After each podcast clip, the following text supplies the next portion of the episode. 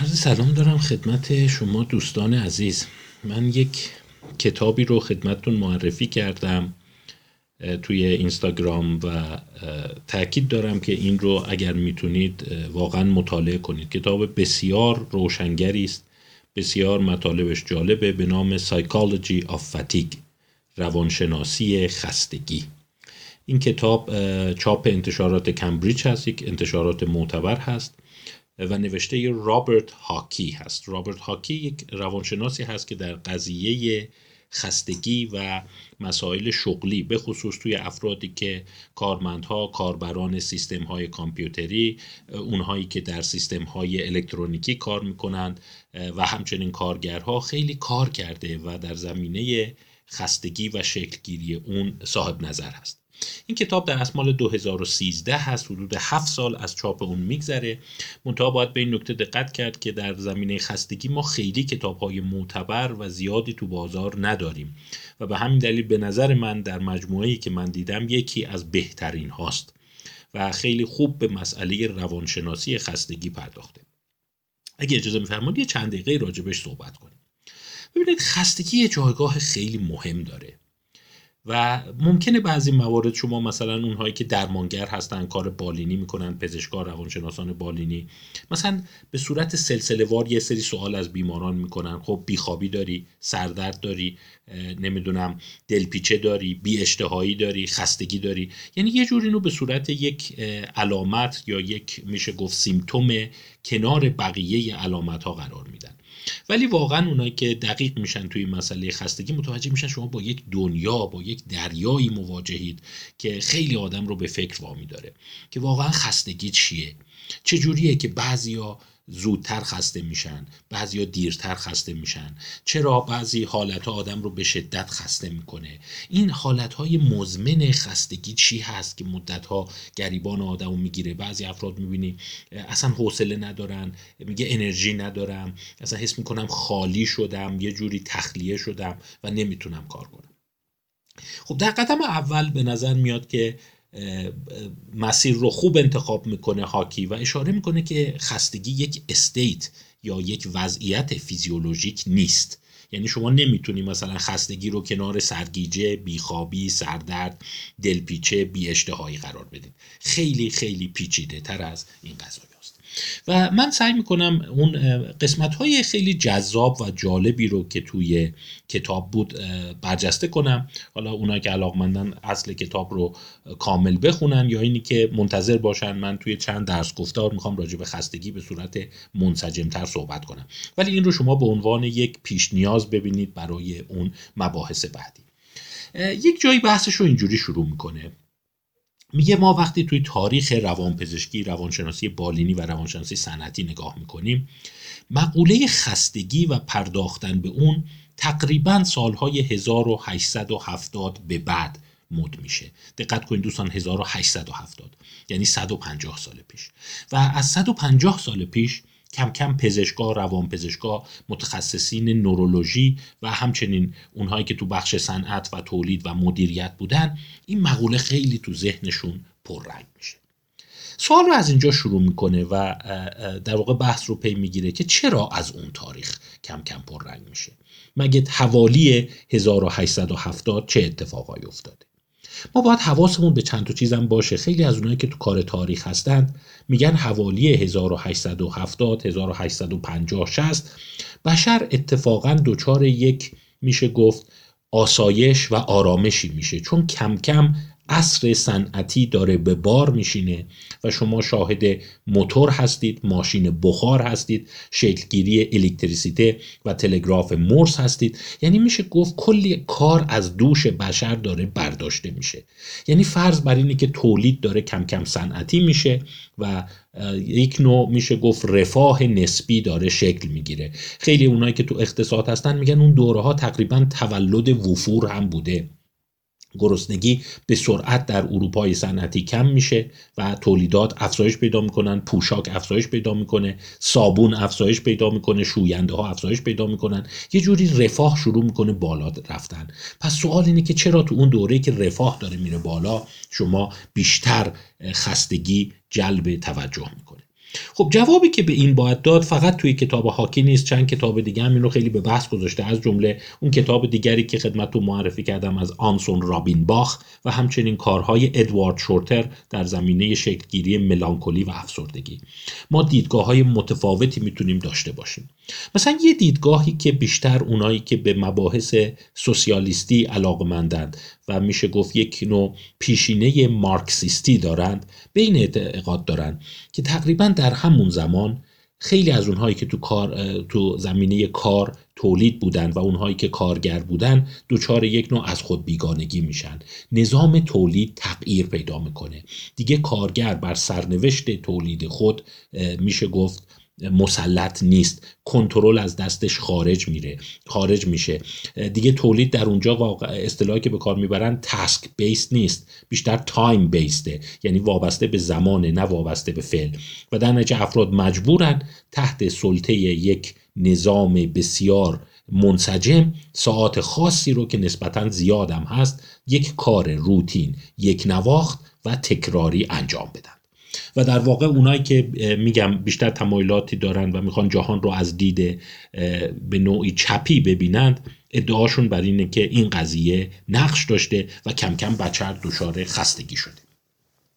اون حالت های از, از خود بیگانه شدن رو بیشتر در این نظام های تولید انبوه شکلگیری سیستم هایی که فرض کنید مثلا فردریک تیلور در تولید انبوه دامن می‌زنه یا عصر صنعتی مدرن. در کنارش ما تفسیرهای دیگری هم داریم. شاید بیشتر اونایی که از دیدگاه های نئولیبرال پیروی می‌کنن میگن نه خیر اتفاقا ما در اون زمان شاهد آرامش و رفاه بیشتر بشر هستیم. مثال هایی که می‌زنن اینه مثلا شواهدی هست که اوایل عصر صنعتی قبل از اینکه در واقع میوه ها و در واقع ثمره صنعتی شدن به مردم برسه به طور متوسط مثلا در اروپا افراد چهارده ساعت کار می‌کردن. یعنی صبح زود پا می‌شدن می‌رفتن سر زمین یا توی اون کارگاه آهنگریشون. 14 ساعت کار می‌کردن. بعد می اومدن خونه دو سه ساعت هم کارهای منزل رو انجام می‌دادن. حالا این مربوط میشه چه زن چه مرد و چه بزرگسال و چه کودک. و در واقع بعدش میافتادن میخوابیدن. یعنی عملا شما زمان فراغت تفریح چیزی وجود نداشته. و بعد از اینکه به واسطه صنعتی شدن اومدن الکتریسیته اومدن ماشین بخار اومدن موتور و در واقع استخراج انرژی های طبیعی و فسیلی از زمین بشر فرصت می‌کنه یه ذره تازه به رفاه خودش برسه. پس چرا اون سالها ما شاهد افزایش مقوله خستگی هستیم؟ اینی که ما شاهد افزایشش هستیم تقریبا شکی توش نیست. یعنی نوشته های پزشکان اون دوره رو شما نگاه کنید سندروم هایی مثل نوراستنی ضعف اعصاب حالت های خستگی مرضی. اون مثال هایی که من در کتاب ادوارد شورتر بهش اشاره کردم. les femmes allongées زنانی که روی کاناپه میافتادن و می‌گفتن قدرت کار منزل نداریم. در صورتی که اون زمانی بوده که اتفاقا کار منزل خیلی راحت تر شده بوده. پس چرا اینجوری شده؟ خب یه تفسیرش می‌تونه این باشه که یه عده میگن که مسئله خستگی اصطلاحا medicalize میشه و از یک میشه گفت تعلم از یک رنج و میزری و مصیبت به صورت یک بیماری در میاد. به همین دلیل که ما شاهد این هستیم که با وجود اینی که بشر به یک آرامش بیشتر می‌رسه با این حال به سمت پزشکی کردنش میره و تعداد زیادی آدم میان میرن دکتر که میگن ما از خستگی رنج می‌بریم. تفسیرهای دیگه هم می‌تونه توش باشه. مثلا فرض کنید که علاوه بر مسئله medicalization مسئله اینه که بشر چه مقدار در واقع سعی می‌کنه که از suffering دور بشه. من در مبحث دیگری به نام melancholy و افسردگی راجع به این صحبت خواهم کرد که بشر به نظر میاد تا قبل از این عصر معاصر خیلی با suffering با رنج کشیدن با عذاب کشیدن راحت تر بوده. ولی کم کم که یه مقدار به سمت مدرنیسم حرکت می‌کنه براش این مسئله که خب نباید درد تو زندگی باشه نباید خیلی رنج تو زندگی باشه در واقع بیشتر معنوس میشه. و به همین دلیل میشه گفت انتظارات افزایش پیدا می‌کنه و افراد به سمت این میرن که خستگی خودشون رو ابراز کنن و این مسئله اینجوری هست که میگه خستگی از اون عصر به بعد آسیب میشه. اصطلاحا میگن pathologizing آسیب گونه دیدن فتیگ. قبل از اون فتیگ رو یک واکنش طبیعی می‌دیدن ولی بعد از اون شروع کردن اون رو پاتالوجایز کردن. به صورت یک مقوله بیمارگونه دیدن. خب این یه قسمت از بحث کتاب رابرت هاکی هست که من حالا این قسمت خیلی وارد نمیشم و تصمیم گیری رو یه مقدار جا دشواره به عهده خودتون می‌ذارم. که شما فکر می‌کنید این از کار از خود بیگانگی بیشتر و این استثمار بیشتر طبقه کارگر و طبقه فعال بوده که باعث شده سندروم های خستگی رو نشون بدن. یا اینه که نه خب رفاه بشر که افزایش پیدا کرده تازه به این نتیجه رسیده که خب نباید رنج بکشه و اصولا باید تفریح هم بیشتر داشته باشه.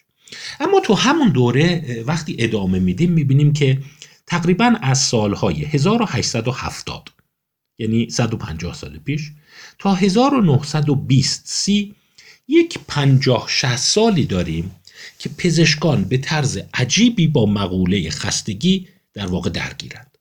و اینجوره این گونه گفته میشه که در انتهای قرن 19 هم یعنی طرف های سالهای 1900 شایع ترین تشخیص روانپزشکی نوراستنی و خستگی بوده.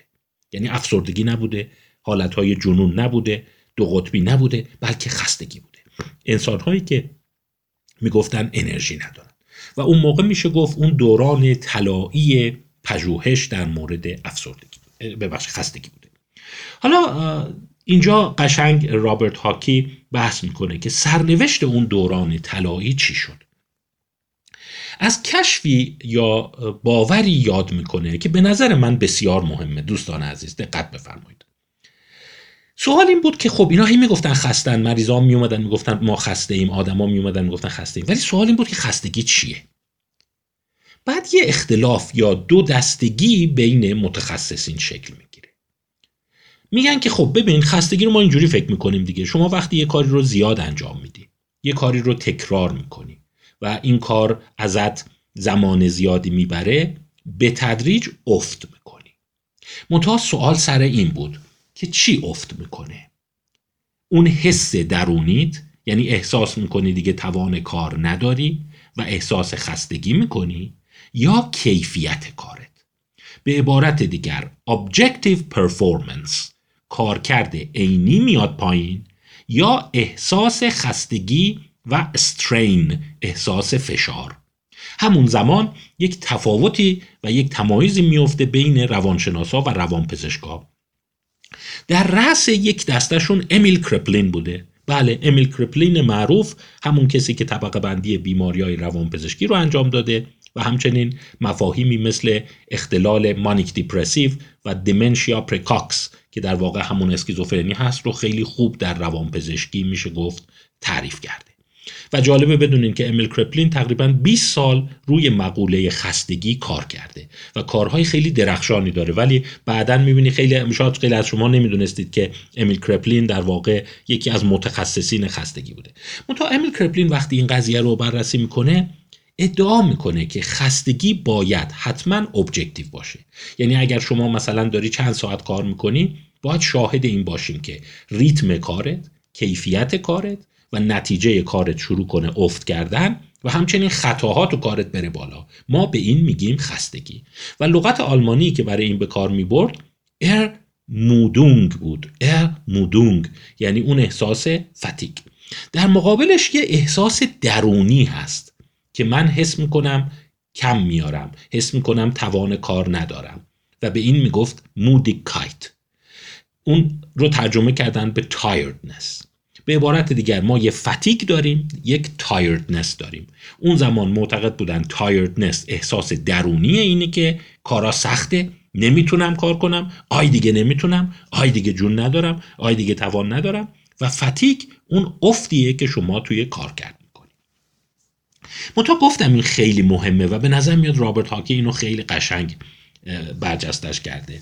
دقت کنید ضربه الان میاد. همون زمان که روانشناسا و روانپزشکا این دوتا مقوله رو داشتن دنبال می‌کردن یک کشف عجیب می‌بینند. و اونم اینه که بین حس درونی خستگی و افت کارکرد آدما همبستگی و ارتباطی وجود نداره. دقت فرمودین دوستان عزیز. یعنی یه سری آدما هستن سه چهار ساعت کار می‌کنن بعد حس می‌کنن دیگه سختشونه دیگه تحمل ندارن دیگه نمی‌تونن و اینا به صورت درونی میگن خسته شدن. و جالبه یه عده دیگه هستن ممکنه 8 ساعت 10 ساعت 12 ساعت کار کنن و ازشون می‌پرسی خسته شدی میگه نه. ولی وقتی میای رفتار اون نوع دوم رو بررسی می‌کنی می‌بینی با افت شدید کیفیت و کارکرد همراهه و خطاها هم افزایش پیدا کرده. جالبه. یعنی میشه گفت این مقوله خسته میشم یا نمیشم بخشش مربوط به اینه که چقدر بصیرت داری که کیفیتت داره میاد پایین.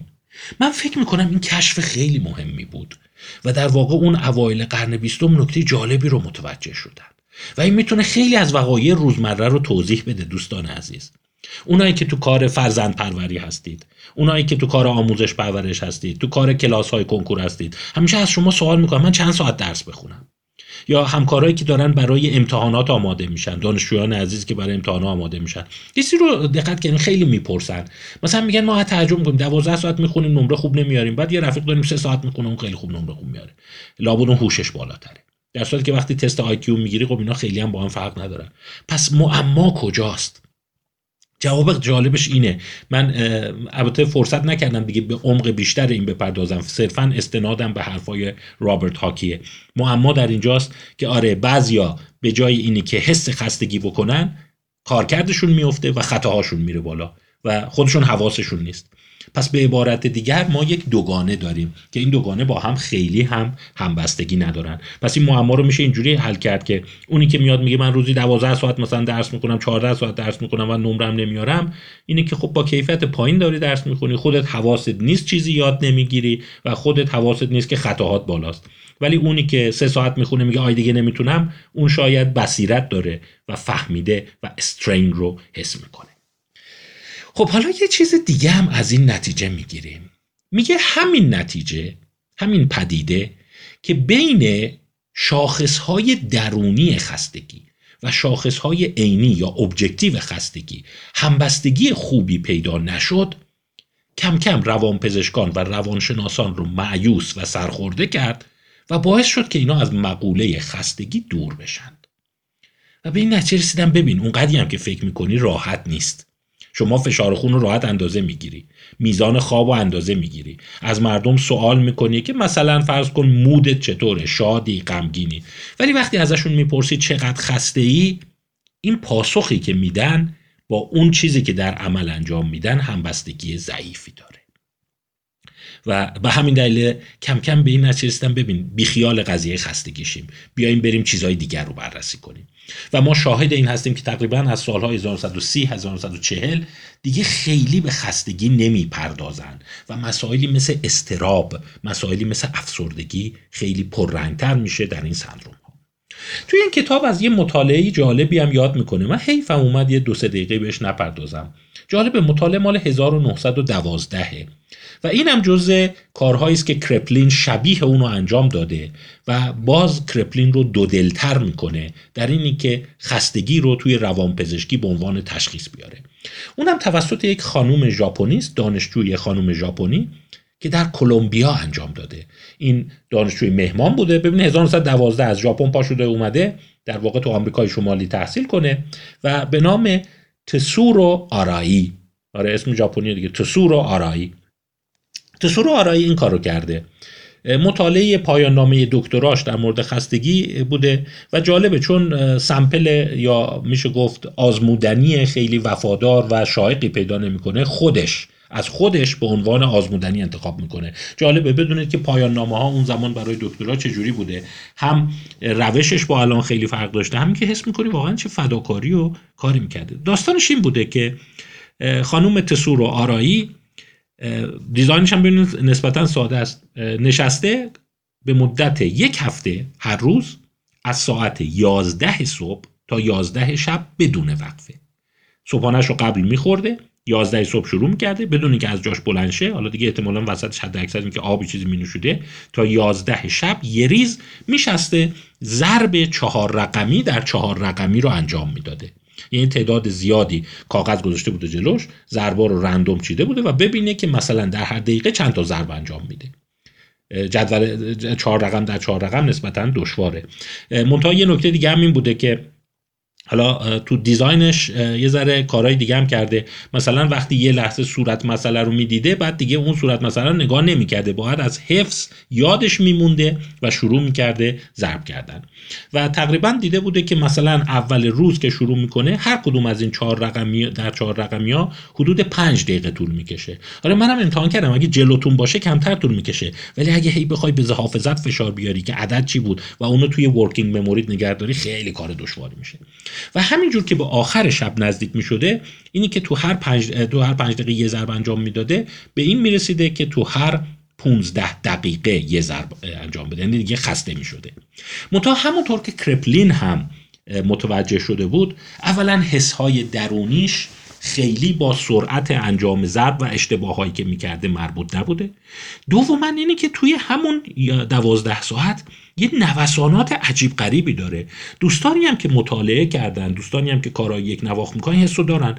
میگن مثلا 45 دقیقه میریم جلو خوبیم. بعد یه دفعه خالی میشیم خسته میشیم. بعد بیدلیل دوباره خوب میشیم. دوباره میاد بالا. و بعد دوباره خراب میشه. یعنی با وجود اینی که ما شاهد یک روند افزایشی کند شدن و ناتوان شدن در انجام ها هستیم این روند خیلی نوسان داره زیگزاگیه. اینجور نیست که خط مستقیم بره بالا. و تازه یه چیز دیگه هم متوجه میشه که تو اون دقایق آخر شما هم فکر کنم سر کلاس این تجربه رو دارید.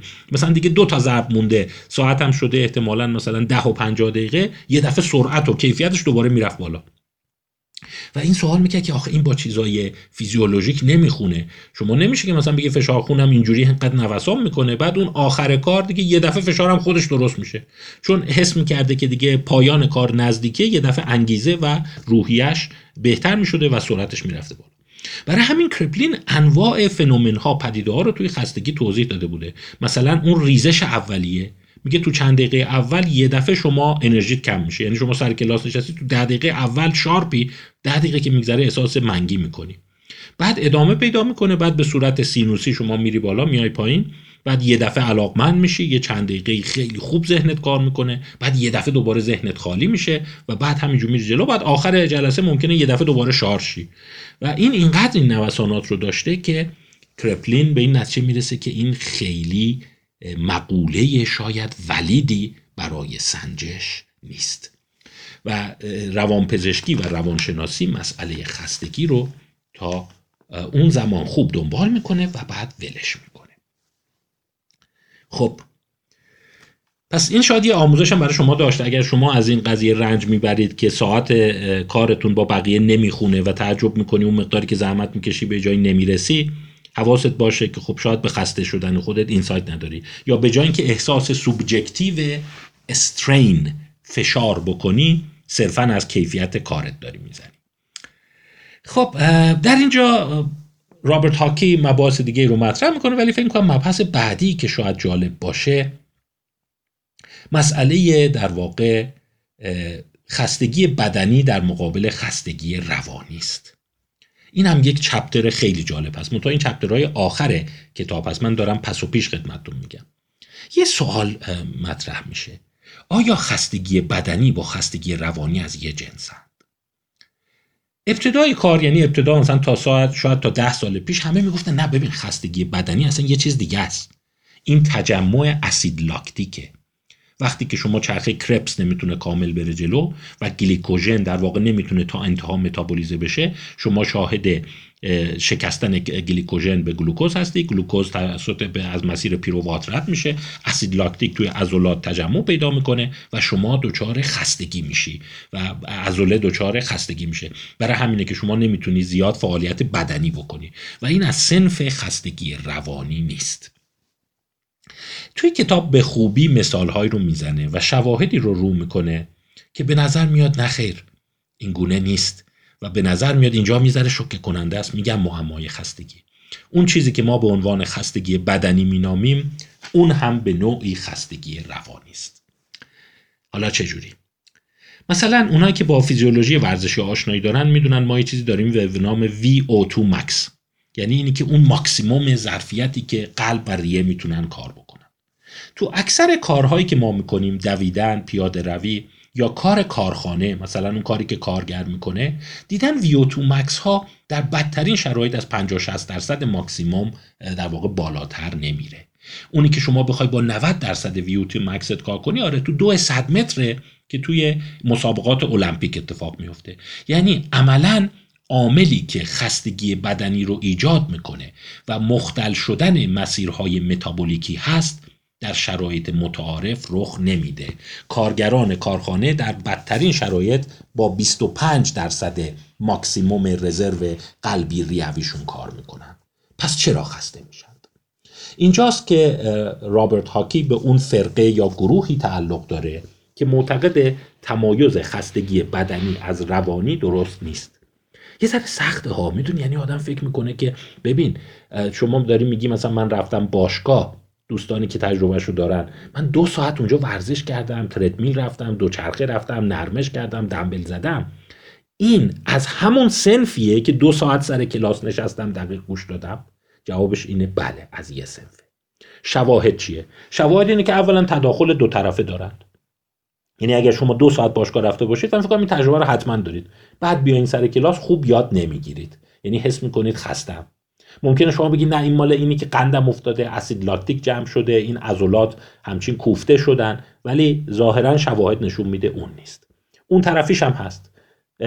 نمودارهای خیلی قشنگی داره که اگر برای شما لود فکری ایجاد کنن به یه مسئله فکر کنی توی ورزش دویدن و حالتهای نرمش باز احساس خستگی بیشتری خواهی کرد.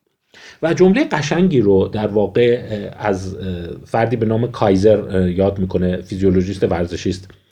Any voluntary exercise endurance starts and ends in the brain.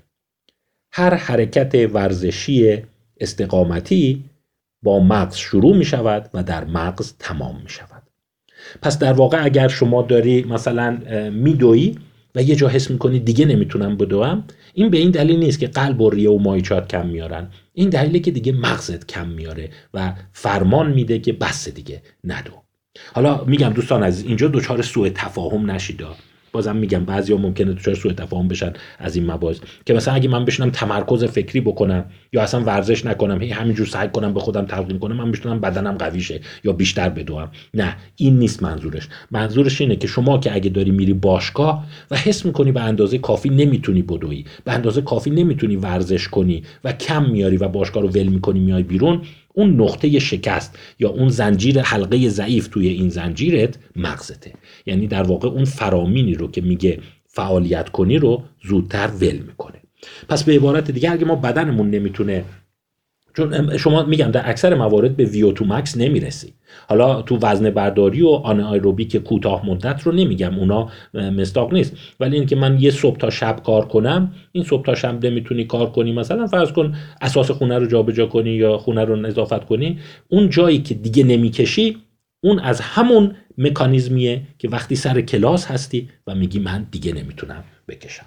پس مبحث قشنگ دیگه که مطرح می‌کنه اینه که خستگی بدنی و خستگی روانی با هم یه منشأ دارن حالا بریم باز مباحث جالبتر دیگه هنوز مباحث جالبتر اصلیش در واقع مونده.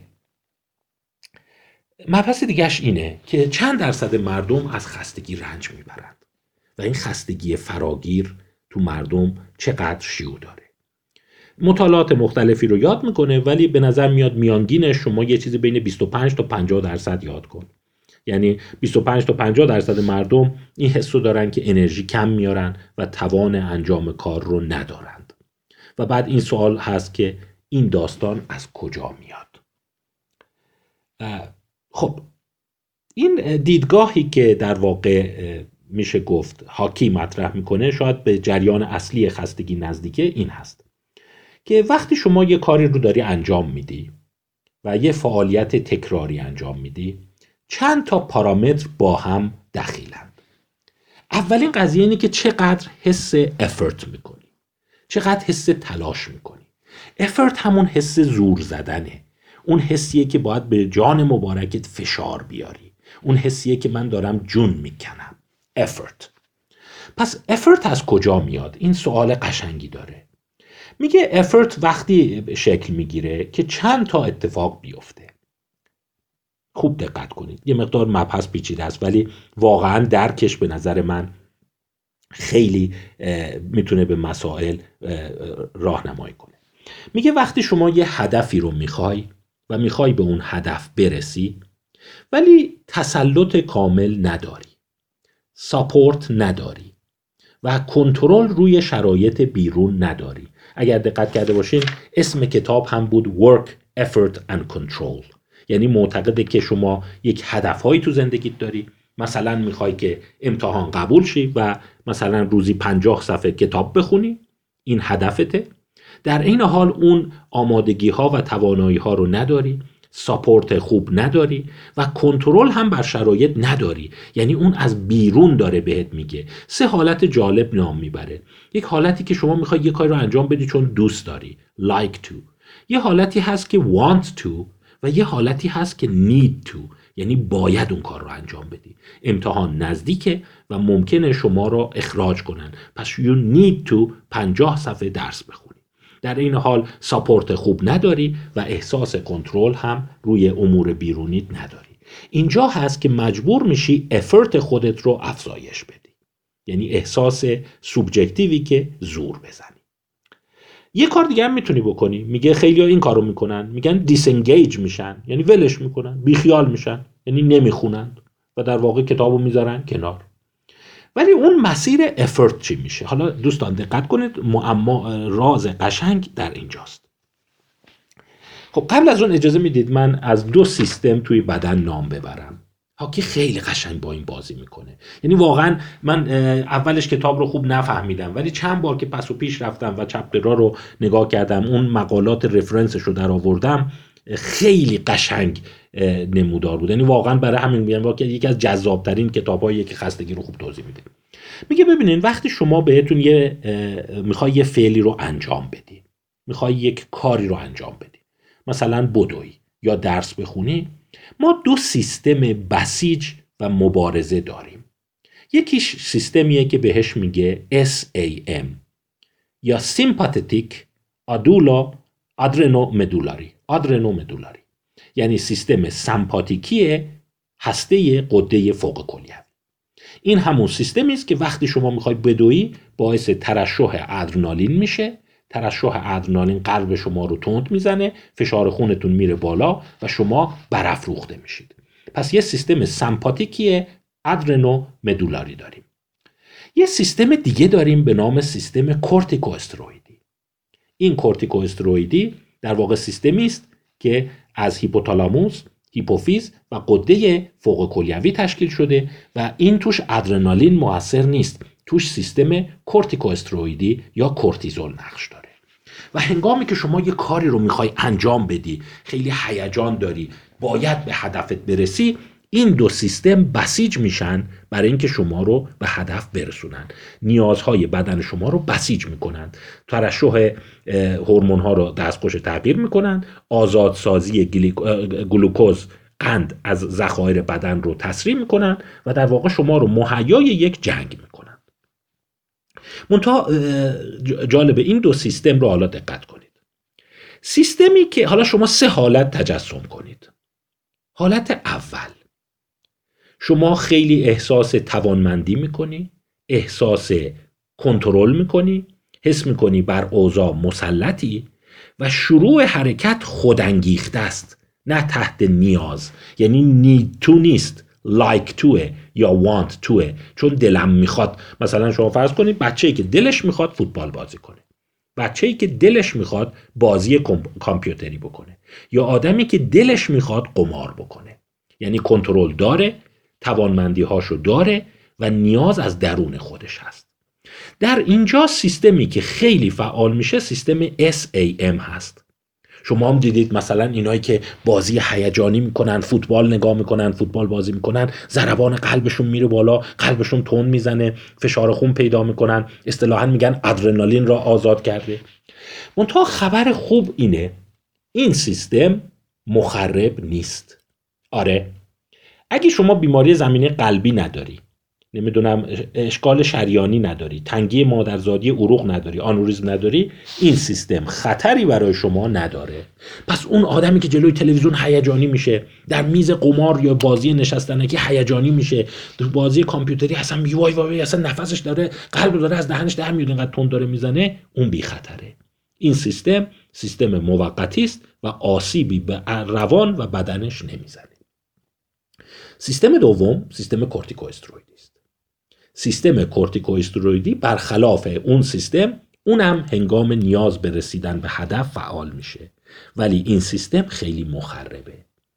فعال شدن بیش از حد اون باعث بیماری های ایمیون بیماری های خیلی پیچیده سایکوسوماتیک و شکلگیری خیلی از آسیب های متعدد بدنی میشه. سیستم ایمنی رو خراب می‌کنه شما رو مستعد عفونت می‌کنه شما رو مستعد بیماری قلبی عروقی می‌کنه شما رو مستعد در واقع حتی بیماری های عفونی و فشار خون و بیماری های مزمن دیگه می‌کنه.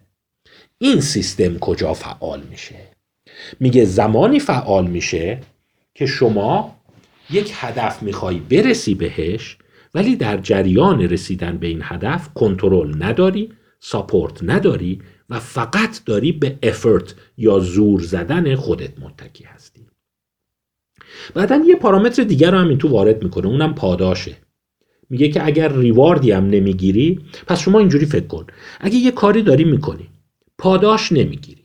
کنترلی برش نداری. حمایتی برش نداری.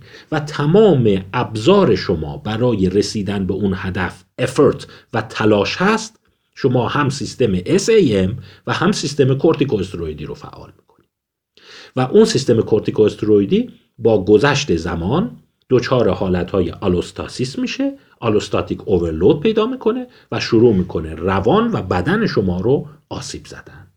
و همینطور که میره جلو شما دچار بیخوابی میشی دچار افسردگی میشی دچار بیانگیزگی میشی و بعد حس می‌کنی که مقاومت خودت رو هم در مقابل بیماری ها از دست دادی.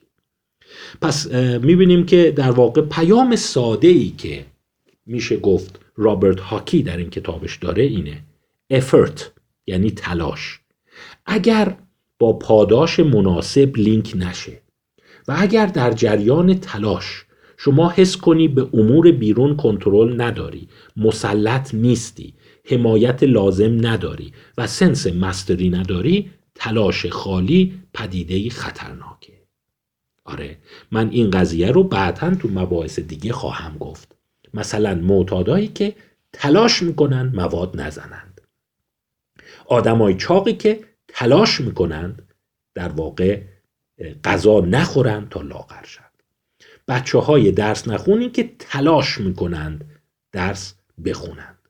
افرت در صورتی که سیستم حمایتی پشتش نباشه و با احساس درماندگی همراه باشه برای مغز شما برای بدن شما مخربه. حالا دوستان عزیز شما این رو بل نگیرید بگین دکتر مکری گفته تلاش نکنید تو زندگی. نه نکتش اینه. میگه تلاشی که اون شرایط رو نداره. و این تلاش سریعا به استرین یا فتیگ منجر میشه. دوستان شما باید راست میگی باید یه چیزایی رو توضیح بدید خیلی ها میگن مادرها میگن بچه ما دوازده ساعت میشینه مثلا بازی می‌کنه. پای تبلتشه پای کامپیوترشه. ولی پای درس که می‌خواد بیاد نیم ساعت میشینه میگه آی خسته شدم. اصلا چهرش یه احساس جون کندن نشون میده. در صورتی که اونجا میگی اینقدر داره با هیجان بازی می‌کنه تون تون قلبش می‌زنه نفسش گرفته یه جور داره جر و بحث می‌کنه. حالا بازی نشستنکی فوتباله و اونجا اصلا خسته نمیشه. من تعجب می‌کنم. این هم هم آدرنالین آزاد می‌کنه. این هم هم کالری میسوزونه ولی خسته نمیشه. ولی اینجا نیم ساعت می‌خواد درس بخونه اینجوری میشه. یاد یکی از اون جوکای میگم دوستان یه نکته من بهش باور عجیب دارم. معتقدم در ورای هر جوکی هر جوکی که فراگیر میشه یک راز بسیار مهم روان نهفته است.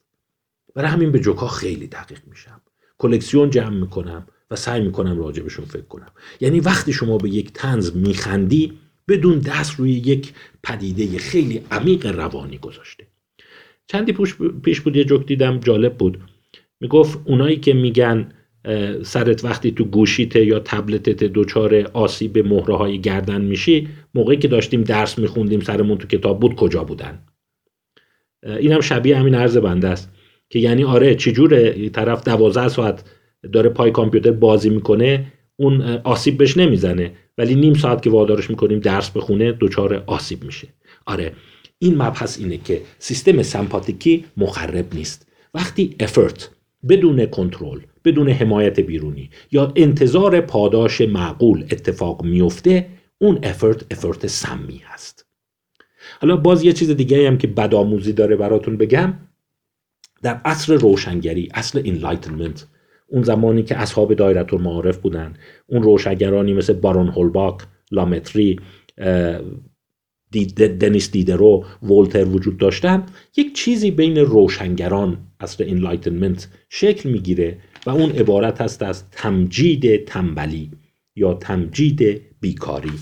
و یک کتابی هست من هنوز فرصت نکردم این رو بخونم ولی توی لیست گذاشتم که به نظرم باید جالب باشه که در واقع در این کتاب مسئله آیدلنس رو خیلی بهش بها میده و اشاره بر این داره که خیلی هم نباید آدم در واقع کار بکنه و جدی بگیره جهان رو. بیکاری و کاری نکردن و ذهن آزاد داشتند شاید خودش یک در واقع میشه گفت که یک صفت پسندیده باشه. اسم کتاب است The Pursuit of Laziness. دنبال کردن تنبلی. نوشته پیر سند آمان هست پیر سند آمان که اسم کتاب هست The Pursuit of Laziness An Idle Interpretation of the Enlightenment. که در دوره روشنگری خیلی از این فلاسفه و متفکران پوز می‌دادن که کار خاصی نمی‌کنن و معتقد بودن اینه که آدم ذهن خودش رو درگیر نکنه خودش رو خسته نکنه باعث میشه ذهن خلاقش بمونه. حالا در کتاب های دیگه هم به این مسئله به نوعی اشاره شده. مثلا الان یه یافته هایی هست. مثلا یه کتابی هست به نام سکرسیتی کم بود که اشاره می‌کنه که وقتی شما تو فشار هستی تو استرین هستی تفکر و دیدت حالت تونلی پیدا می‌کنه. در نتیجه از خلاقیتت کاسته میشه. و به همین دلیل شاید ما از این کتاب این نتیجه کاربردی رو بگیریم. هر افرت هر تلاش و هر زور زدنی خوب نیست. فقط تو شرایط خاصی باید شما تلاش کنی و زور بزنی. و اون زمانیه که اون تلاش حتما با حس کنترل حس حمایت بیرونی و انتظار پاداش خوب همراه باشه. ما الان دو تا نظریه در واقع برن اوت داریم که یکیش نظریه DCS هست. در واقع Demands, Control and Support. مال کاراسک هست و دیگری نظریه Effort Reward Imbalance یا ERI که زیگریست هست. و مثلا میگه وقتی شما تلاش می‌کنی جوم می‌کنی افرت به خرج میدی ولی پشتش پاداش نمی‌گیری اون افرته یه حالت مخرب برات پیدا می‌کنه و سیستم روانیت رو خراب می‌کنه. کاراسک هم میگه که وقتی شما دیمند بیرونی داری کنترل نداری و ساپورت نداری DCS دیمند کنترل ساپورت این ستا رو نداری تلاش کردن خطرناکه سمیه برای مغزت. بازم سوء تعبیر نشه. یعنی نگم بشینید تو خونه بگین کتاب معرفی کرد The Pursuit of Laziness. در واقع دنبال کردن تنبلی. نه اونا یک تنبلی خاصی رو می‌گفتن. یعنی هدفهای خاصی رو انتخاب کنید هدفهایی رو دنبال کنید که شما رو اینگیج می‌کنه در اینجا رابرت هاکی گفتم میگه اگر هدف شما رو engage کرده و یک حسی ایجاد می‌کنه که گفتم چیکسن میهالی بهش میگه flow قبلا راجع به این صحبت کردم. یعنی جذبش میشی. حتی اگر خیلی هیجانی میشی خیلی ادرنالین آزاد می‌کنی. قلبت با سرعت 120 130 می‌زنه اون برات خطرناک نیست. پس ما دو حالت رو نام بردیم. حالت engaged و دیگری اون حالتی که effort بالاست strain بالاست و برات آسیب می‌زنه. یک حالت سومی هم نام می‌بره. اون هم جالبه. یعنی این سه تا به نظر من masterpiece کتاب هست. یعنی سه حالتی که در اون ما در زندگی داریم. حالت engaged حالتیه که شما عاطفی درگیری سیستم SAM ت درگیره ولی سیستم کورتیکوستروید درگیر نیست. در نتیجه اضافه وزن پیدا نمی‌کنی چاق نمیشی پوکی استخوان پیدا نمی‌کنی بیماری نداری ولی همیشه با هیجانی و برافروخته ای پس اینی که هیجانی میشی چیز خطرناکی نیست. اون سیستم کورتیکوسترویدی خطرناکه. حالت دوم اون حالت در واقع دیسترس ویت افورت هست. یعنی داری فشار تحمل می‌کنی و افورت داری که اون حالت مخربه حالت سومی رو هم نام می‌بره که اونم مخربه. بهش میگه distress without effort. میگه بعضی آدما وقتی می‌بینن به هدفشون نمی‌تونن برسن افرتشون رو ول می‌کنن تلاششون رو قطع می‌کنن. میگن جهنم فردا امتحان داریم دیگه درسم نمی‌خونم. مثلا ولش می‌کنن. منتها این آدما به آرامش نمی‌رسن. دیسترس دارن ولی تلاش هم نمی‌کنن. تو اینا سیستم SAM درست میشه. فشار خونشون میاد پایین. ضربان قلبشون درست میشه دیگه برافروخته نیستن دیگه هیجانی نیستن. و این گولشون می‌زنه. فکر می‌کنه آخرش دیگه ولش کردم بیخیالش شدم پس باید مشکلی برام نباشه. ولی غافل از اینی که سیستم کورتیکوسترویدی هنوز داره به کار خودش ادامه میده. Distress without effort. یعنی شما درس نمی‌خونی ولی داری اون حس بد رو تجربه می‌کنی. میگه این هم به اندازه حالت strain و fatigue خطرناکه. درسته که شما effort نداری و حس subjective خستگی نداری ولی حس بیماری حس اینی که روحیم کسله اشتهام خرابه دارم تحلیل میرم و مستعد بیماری ها میشی به دست میده. خب به نظر من کتاب خیلی خوبیه فکر می‌کنم همش رو نتونم تو چند دقیقه خدمتتون ارز کنم. این چند نکتهش رو هایلایت کردم که توی اون درسنامه بیشتر بهش بپردازم. به خصوص اون حالت افرت خیلی مهمه. فکر می‌کنم خیلی براتون کاربرد داره. عزیزان من. یعنی ببینید شما از دو طرف ممکنه آسیب ببینید. اگر effort بیخود انجام بدید و از اون طرف effort رو ول کنید و disengage بشید. در هر دو حالت خوب نیست. بهترین حالت شما اینه که به نقطه بهینه engage برسید. در اونجا شما خیلی احساس fatigue نخواهی کرد. و جالب فتیکت هیچ وقت به اون مرحله دردناک و مشکل ساز نمی‌رسه و شما function خودت رو هم حفظ خواهی کرد. خب اجازه بدید من بیشتر از این دیگه خستتون نکنم. فکر کردم تو چند دقیقه یه ذره نکات مهم این کتاب رو بگم و تشویقتون کنم که در زمینه خستگی فکر کنید. ببینید واقعا داستان هرچی آدم توش دقیق میشه می‌بینه اون رازهای مهم زندگی به این ربط داره. مثلا آدمای با اراده کیان؟ چجوریه؟ بعضیا می‌بینی هدفشون رو تمام و کمال دنبال می‌کنن. بعضیا ول می‌کنن. و جالبه اون دیس ها اونایی که دیسترس without effort دارن. یعنی دیگه ول می‌کنن میگن دیگه بیخیالش شدیم. گاهی اوقات شما متوجه میشی که فقط احساس این نیست که دیگه زور نمی‌زنم. اون عوارضشو گذاشته. همین آدما آدمایی که می‌بینی انگیزه کاری هم ندارن. مثلا من یکی از چیزهایی که خیلی توی معتادا می‌بینم میگه خب مواد رو کنار گذاشت ولی اصلا هیچ انگیزه ای نداره. یا بعضی نوجوان ها میگه اصلا هیچ کاری نمی‌کنه. اصلا من تعجب می‌کنم. از هیچی از زندگی خوشش نمیاد. دنبال هیچی نیست. اصلا احساس می‌کنی که هیچ اصلا هدفی نیست. و گاهی در کنار این ما شاهد اون سندروم های خیلی پیچیده تر هم میشیم. میگیم نه تنها انگیزه نداره همش روی کاناپه ولوه همش هم یه ریز داره از کمردرد. و گلودرد و دلپیچه و سردرد و خارش بدن و یه دردای عجیب غریبی که هرچی دکتر می‌بریم جواب نمیده. یعنی یه سندروم پیچیده آ موتیویشن بی انگیزگی. و وقتی همین آدم رو به زور وادارش می‌کنه خب یه تکونی بخور پاشو از رو تک یه حرکتی بکن میره یه ذره کار می‌کنه. می‌خوام. بعدش حتی حالت به مراتب بدتر پیدا می‌کنه. میگه آره یه صبح تازه بردیمش پیاده روی و یه ذره گفتیم بیا بریم یه کوهی و یه یه چند تا تپه رو پایین بالا رفت. الان سه روزه افتاده تو تخت خواب. کمر درد گرفته پا درد گرفته بی اشتها شده. میگه لرز دارم حالا من بد شده. اصلا یه جوری هم عصبانی با هم هم دعوا می‌کنه. یعنی شما می‌بینید این چرخه چجور می‌تونه در واقع به صورت خیلی بدخی می‌بره. پس در واقع این شکلی میگه. میگه شما تلاش می‌کنی تلاش تو مضاعف می‌کنی. تلاش تو وقتی مضاعف کرد حس خستگیت مضاعف میشه. حس خستگیت وقتی مضاعف شد سیستم استرست فعال میشه. سیستم استرست که فعال شد حس می‌کنی که باید تلاشم رو بیشتر کنم چون هدف از تیررس شما بازم دورتر میشه و همینجور شما افول می‌کنید. و تو مرحله نهایی در واقع به این فاز می‌رسی که اصلا دیگه تلاش رو هم ول می‌کنی و وقتی تلاش رو ول کردی حتی دیگه اون مختصر پاداش هم نمی‌گیری. دیگه فرض کن همون مختصر پولی که در می آوردی یا مطالعه ای که می کردی یا چیزی که یاد می گرفتی اون رو هم از دست میدی. ریواردت زودتر از خستگیت قطع میشه و حتی چرخی خستگی شما خیلی بدخیمتر میشه.